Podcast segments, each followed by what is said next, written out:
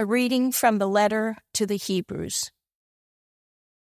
By faith, Moses, when he was born, was hidden for three months by his parents, because they saw that the child was beautiful, and they were not afraid of the king's edict.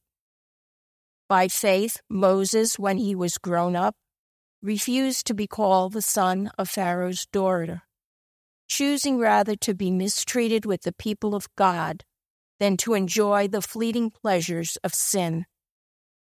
He considered the reproach of Christ greater wealth than the treasures of Egypt, for he was looking to the reward. By faith he left Egypt, not being afraid of the anger of the king, for he endured as seeing him who is invisible. By faith he kept the Passover, and sprinkled the blood so that the destroyer of the firstborn might not touch them. By faith, the people crossed the Red Sea as on dry land. But the Egyptians, when they attempted to do the same, were drowned. By faith, the walls of Jericho fell down after they had been encircled for seven days.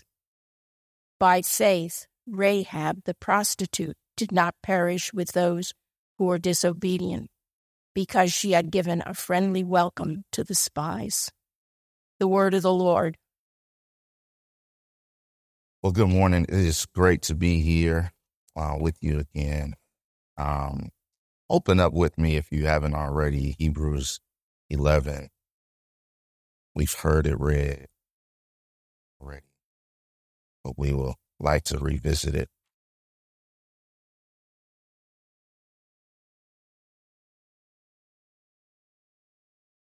So life for me recently has been um, a, a whirlwind of sorts.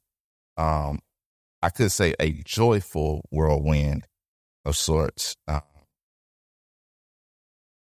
almost four weeks ago, um, my wife and I, we welcomed and met our baby girl, Victory Buchanan, into the world. And she has already changed our house. Um, she's changed the house. We call her Boss Baby. And um, the adjustment is real. So, so again, keep praying for the preacher this morning. The the adjustment is real. Um, the last time I was also here, um, Father Aaron uh, mentioned that uh, our church, Family Church, as well as nonprofit Exodus Projects, was um, eyeing a, a property. Uh, we have uh, since just in the last few weeks taking possession of that property. Um, amen. Man. And now our faith journey begins with it as we need to uh, raise the funds to complete the pur- purchase of that property. But it's all good. That's why we're studying the Hall of Faith uh, today. Uh, so we're looking at Hebrews 11 23. Um, I want to jump in, uh, invite you guys to be praying for us again. We got babies and buildings going on. Uh, and so we just got to keep believing as, as, as we go, go along. Uh, so thank you for your prayers and your support. Hey, let me breathe the word of prayer again and we'll jump in. Father, it is good to be in your house. It's good to be with my brothers and my sisters, the family of God. Father, it's good for us to be in your word. Um, as Peter said, it is good for us to be here. Father, I pray that as we open your scriptures, that Father, you will open our hearts. Our Father, would you please breathe on this meager manuscript? I pray, Lord, that you would give me the energy that's necessary to be your instrument and your tool this morning. Holy Spirit, we need you to speak to us um, clearly and profoundly. So hide me and move me out of the way. And Lord, may you be exalted and may you be lifted. May your people be edified. Father, we come today hungry and with great expectation and anticipation to meet you in the preaching and the proclamation of your word. So, Father, we thank you uh, for hearing and answering our prayers. We give you glory and honor. We pray this in Jesus' name. Amen. Let me just read a little bit of this text again. It says, By faith, Moses, when he was born, was hidden for three months by his parents because they saw that the child was beautiful and they were not afraid of the king's edict. I thought for a little while about what I should title this text, and I'm not that big into titles, but if I was to title this text, I would title it Risky Faith. Risky Faith. That was a story that I recently revisited that I thought was appropriate to share with you this morning as we think about risky faith. In a trial in a southern small town, a prosecuting attorney called his first witness, a grandmotherly, elderly woman, to the stand. He approached her and he asked, Miss Jones, do you know me? She responded, Why, yes, I do know you. Since you were a little boy, and frankly, you've been a big disappointment to me. You lie, you cheat on your wife, and you manipulate people and talk about them behind their backs. You think you're a big shot. And when you haven't the brains to realize you'll never amount to anything more than a two bit paper pusher, yes, I know you. The lawyer was stunned, not knowing what else to do. He pointed across the room and asked, Mr. Jones, Mrs. Jones, do you know the defense attorney? She replied, Why, yes, I do. I've known Mr. Bradley since he was a youngster. He's lazy, bigoted, and he has a drinking problem. He can't build a normal relationship with anyone. And his law practice is one of the worst in the entire state. Not to mention, he cheated on his wife with three different women, and one of them was your wife. Yes, I know him the defense attorney nearly died. The judge hurried and asked both attorneys to approach the bench and in a quiet voice said, If either of you idiots ask her if she knows me, I will send you both to the electric chair. Well, I want to ask you, who do you know? Well, maybe not who do you know, maybe what do you know? Maybe to narrow in the question, do you know faith? Or what do you know about faith? As you guys have been in this sermon series, I know you've been learning about faith. But when I look at the verses that have been assigned to me, the question seems to surface what do you know about faith? Come on, do me a favor, help me preach. Look at your neighbor and say, Neighbor, what do you know about faith? Well, it seems like I took y'all off, caught y'all off guard on that one. Come on, look at your other neighbor. Ask your other neighbor. Come on, say it with some conviction. Say, neighbor, what do you know about faith? Faith is such a common word in our culture, isn't it? It, it? it appears to me that the word faith has been watered down. It can almost feel insignificant in our conversations. It almost can feel cliche-ish it appears that that that we use faith too often and really without any real significance. In, in our culture, when we think about faith, it, it is something that is for our heads and not for our hands and for our feet. But that's not what the Bible teaches us at all. Faith is one of the most important virtues we can possess. Remember, it was Adam and Eve's lack of faith that ushered sin into the world. They believe the serpent over God. And, and, and, it is actually our faith in God that reverses the curse. We know it is by grace that we have been saved through faith. It is important for us to know faith. It's important for us to understand faith. And that is the blessing of Hebrews 11. And I believe our text today, these few verses, lend to us at least four thoughts in relation to the question what do we know about faith? So I want to drop these, like my friend says, but not push them this morning.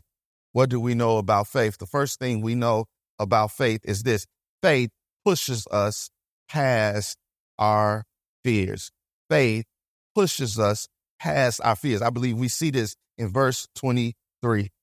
Moses, by faith, when he was born, was hidden for three months by his parents because they saw that the child was beautiful and they were not afraid of the king's edict. Your imagination has to be evoked while reading this traumatic and dramatic scene of this Hebrew genocide. Pharaoh has decreed that all baby boys are to be cast in the Nile River. This scene is too cruel to imagine, but it is necessary for us to understand the evil of the moment. We, can you imagine the depression that was spreading like the plague? Mothers and grandmothers are wailing, parents are questioning themselves, trying to find a way to justify their actions by casting their babies in the sea. Are sea preachers feasting? And I wonder, I wonder, is there a stench in the air?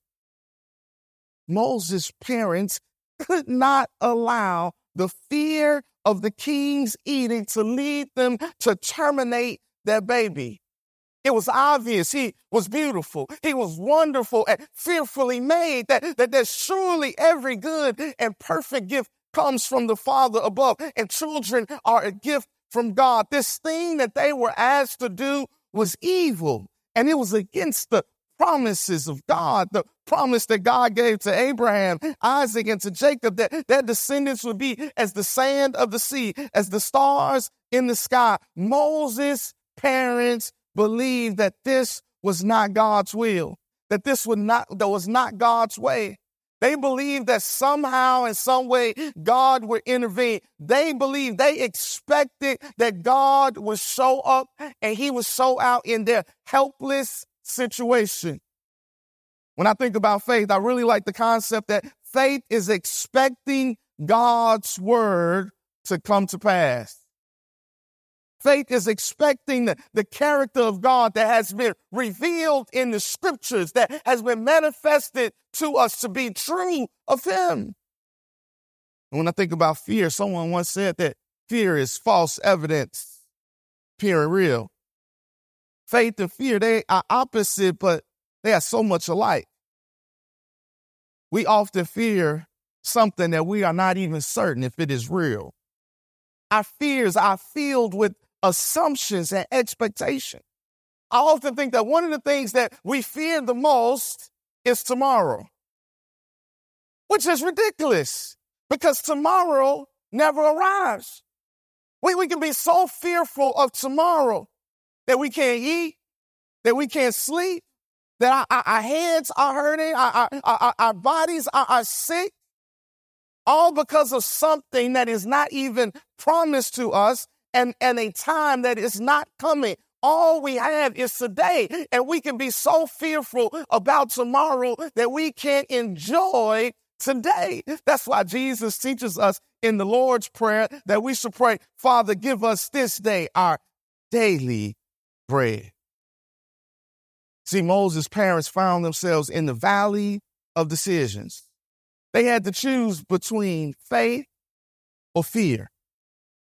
Maybe you're here today and you have some real scenarios that is really threatening your comfort, your livelihood, and maybe even your peace. And you're figuring if you give in to your fears that, that life would be easy. Well, let me tell you that God has not given us a spirit of fear, but He's given us love, power, and a sound mind. God doesn't want us to live by the depressive emotive of fear, but He will have us to live this victorious adrenaline kind of life of faith. What we know about faith is that faith pushes us past our fears. We also see that faith leads us to our calling.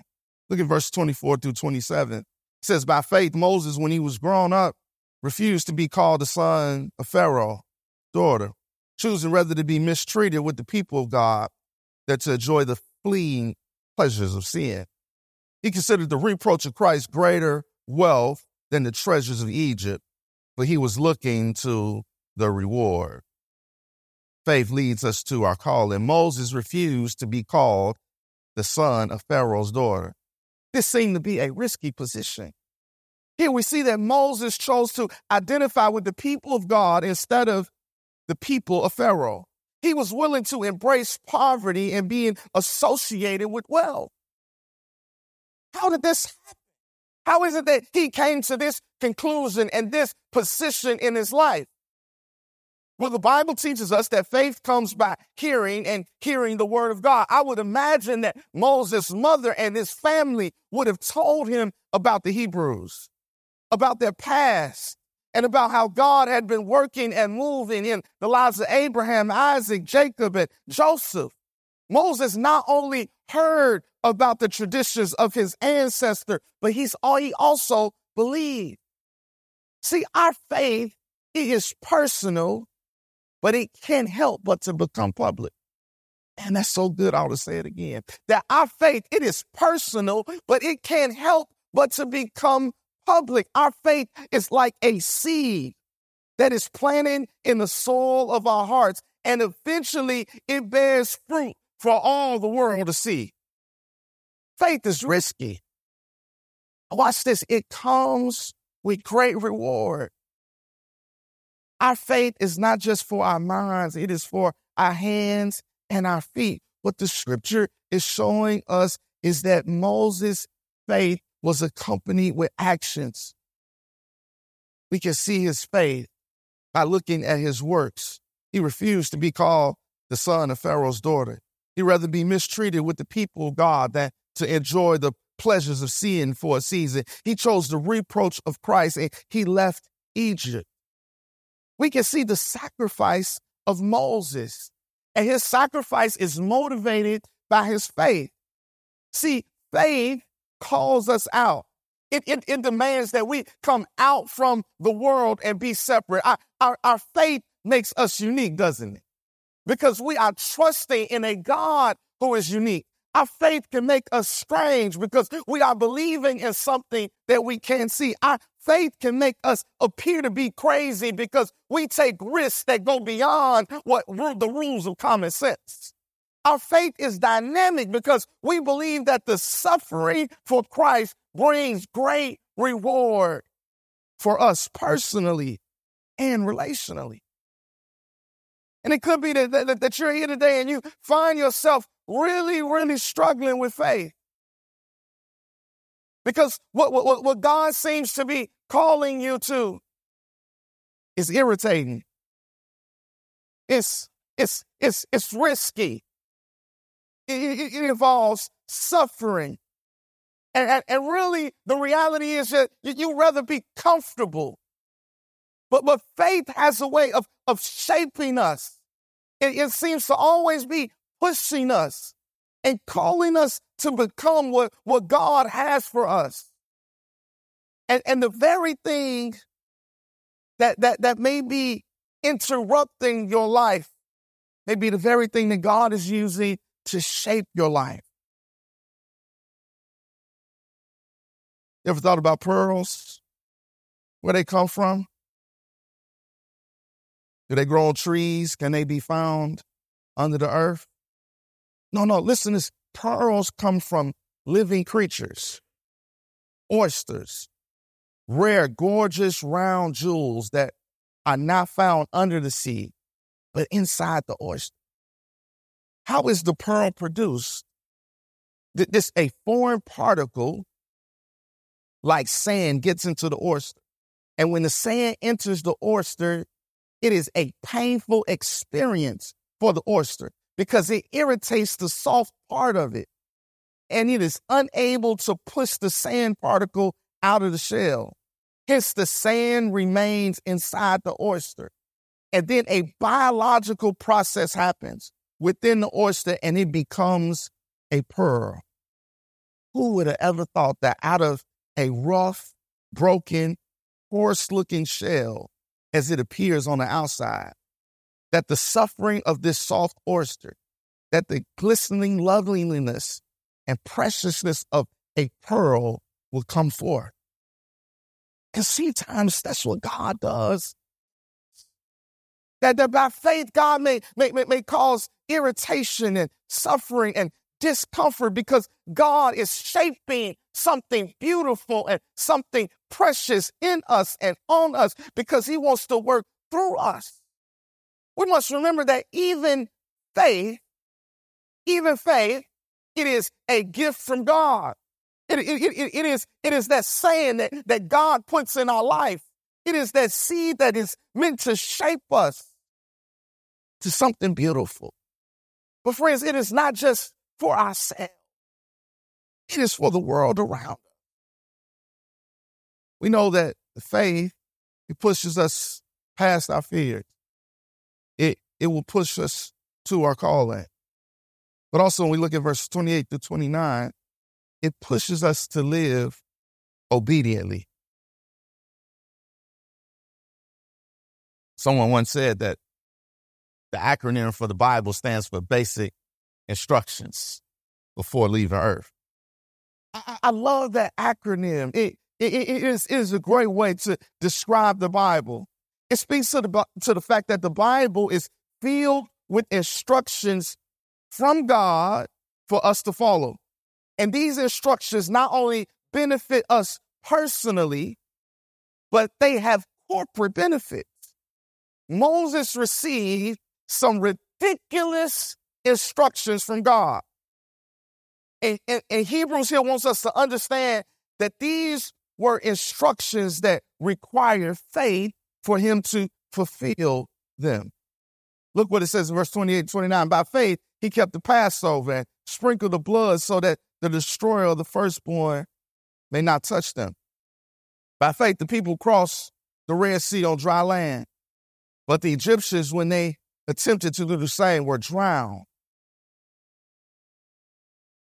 God gave Moses these detailed instructions on what to say, these detailed instructions on what to do. And his exact execution of God's command will lead to the saving of many lives. And this happened at the Passover and it happens at the Red Sea.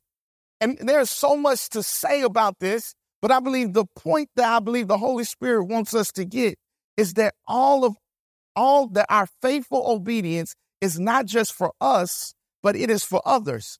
Our faith is not only a blessing for us, but it is a blessing for the world around us. And it is impossible for me not to read this and somehow to deviate to talk about the significance of Passover and the significance of obedience. Because when we are reading this, we understand that all of this whole moment is pointing to a future moment. It is pointing to a beautiful moment. It is pointing to one who is absolutely perfect.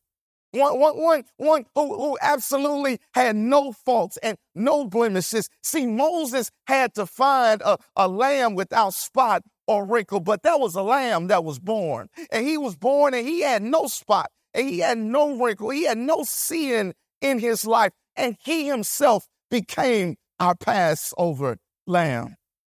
His blood was shed. It was sprinkled. It has been sprinkled on us. This obedient Savior gave his life that we may have life. The faith of Moses was to believe that the blood over the doorposts would save the lives. Hit family in 2023, we must believe that the blood of Jesus, perfect, sinless lamb, will save we must believe as such that, that we that we carry this, this glorious, wonderful gospel truth to men and women and boys and girls, no matter if we feel they will accept it or reject it. We preach it and we proclaim it and we teach it and we share it in faith. Yet. Moses was obedient to institute the Passover. He was obedient and, and listening to the Father by, by, by, by raising the rod that the Red Sea may part. He was faithful. Moses had instructions that he needed to follow. Jesus followed God's instructions to the T. some of us may struggle with God's instructions. We may struggle with God's direction. Those that we receive from the scripture, as we read the Bible, and those that the Holy Spirit may share with us. Sometimes we struggle with God's instruction and God's direction simply because we don't understand it. It, it, it doesn't make sense to us. Well, I'm sure from Moses slaughtering a lamb and putting blood over the doorpost of people's houses, it didn't make sense to him how that was going to save them. It didn't make sense that he raised the rod that, that Red Sea would part.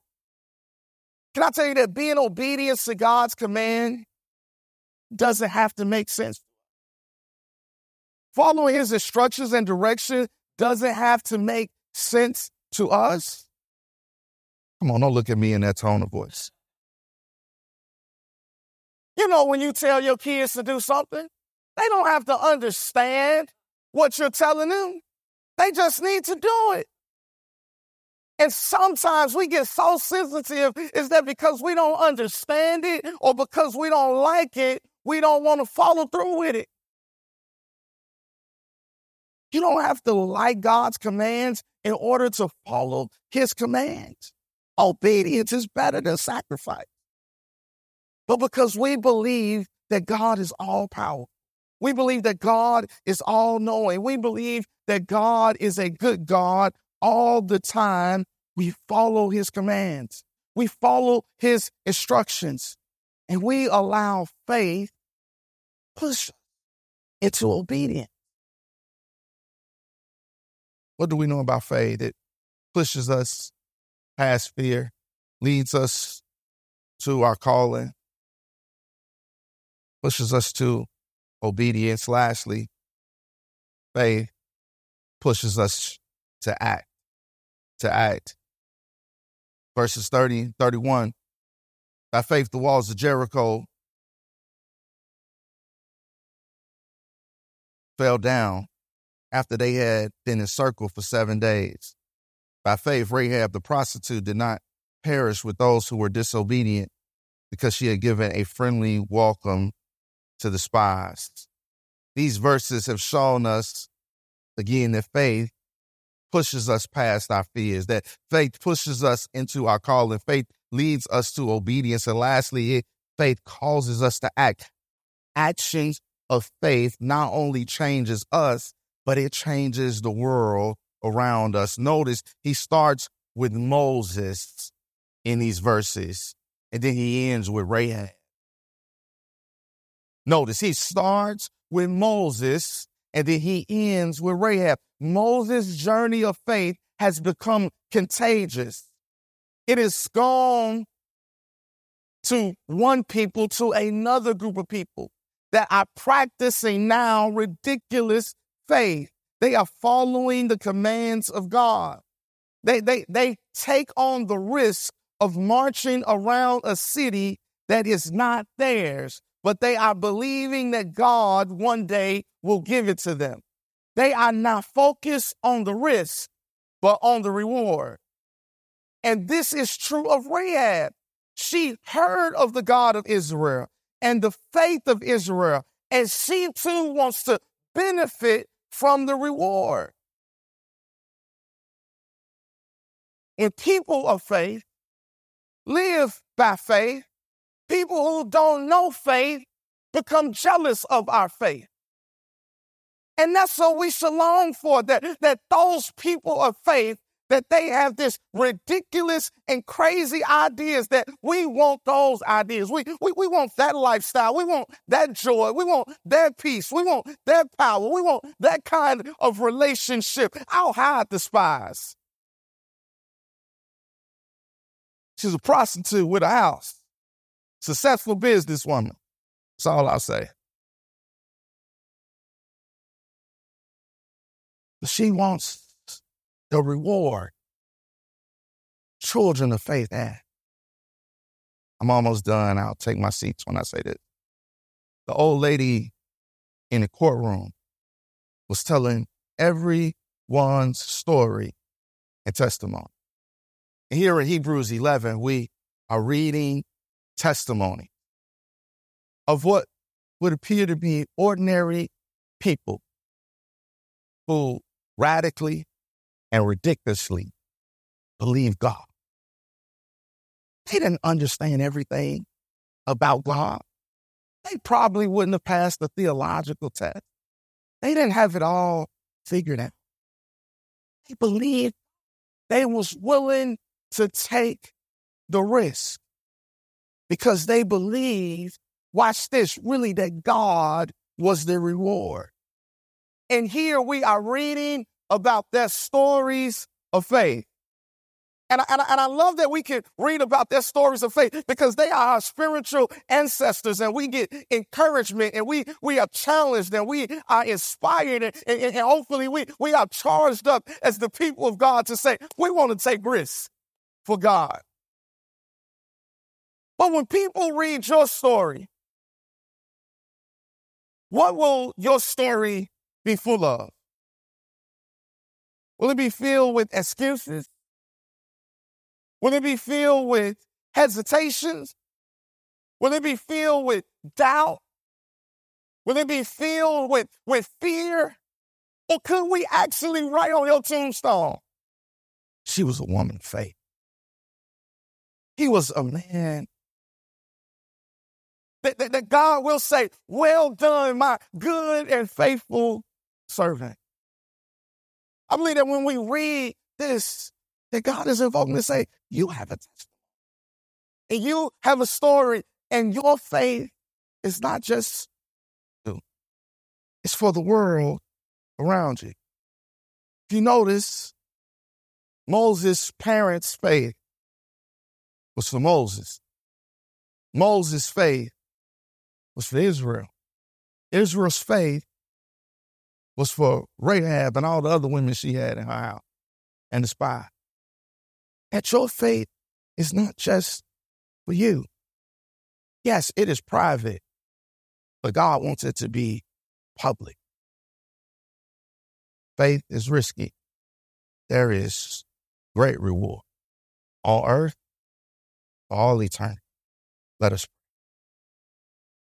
Lord, as we talk about faith, we talk so in humility knowing that the faith we have, it is a gift from you. But Lord, you allow us to, to build on that faith, to grow in that faith, that we may be people of faith. And Father, what's so beautiful and so wonderful about the body of Christ, the church, the bride, is that, is, is that our faith can be contagious to one another. That, that, that, that we can that, that, that, we can, as iron sharpens iron, that, that our faith can sharpen each other's faith. And, and, I, and I pray, God, that you would just continue to help us and raise us up to be people of faith.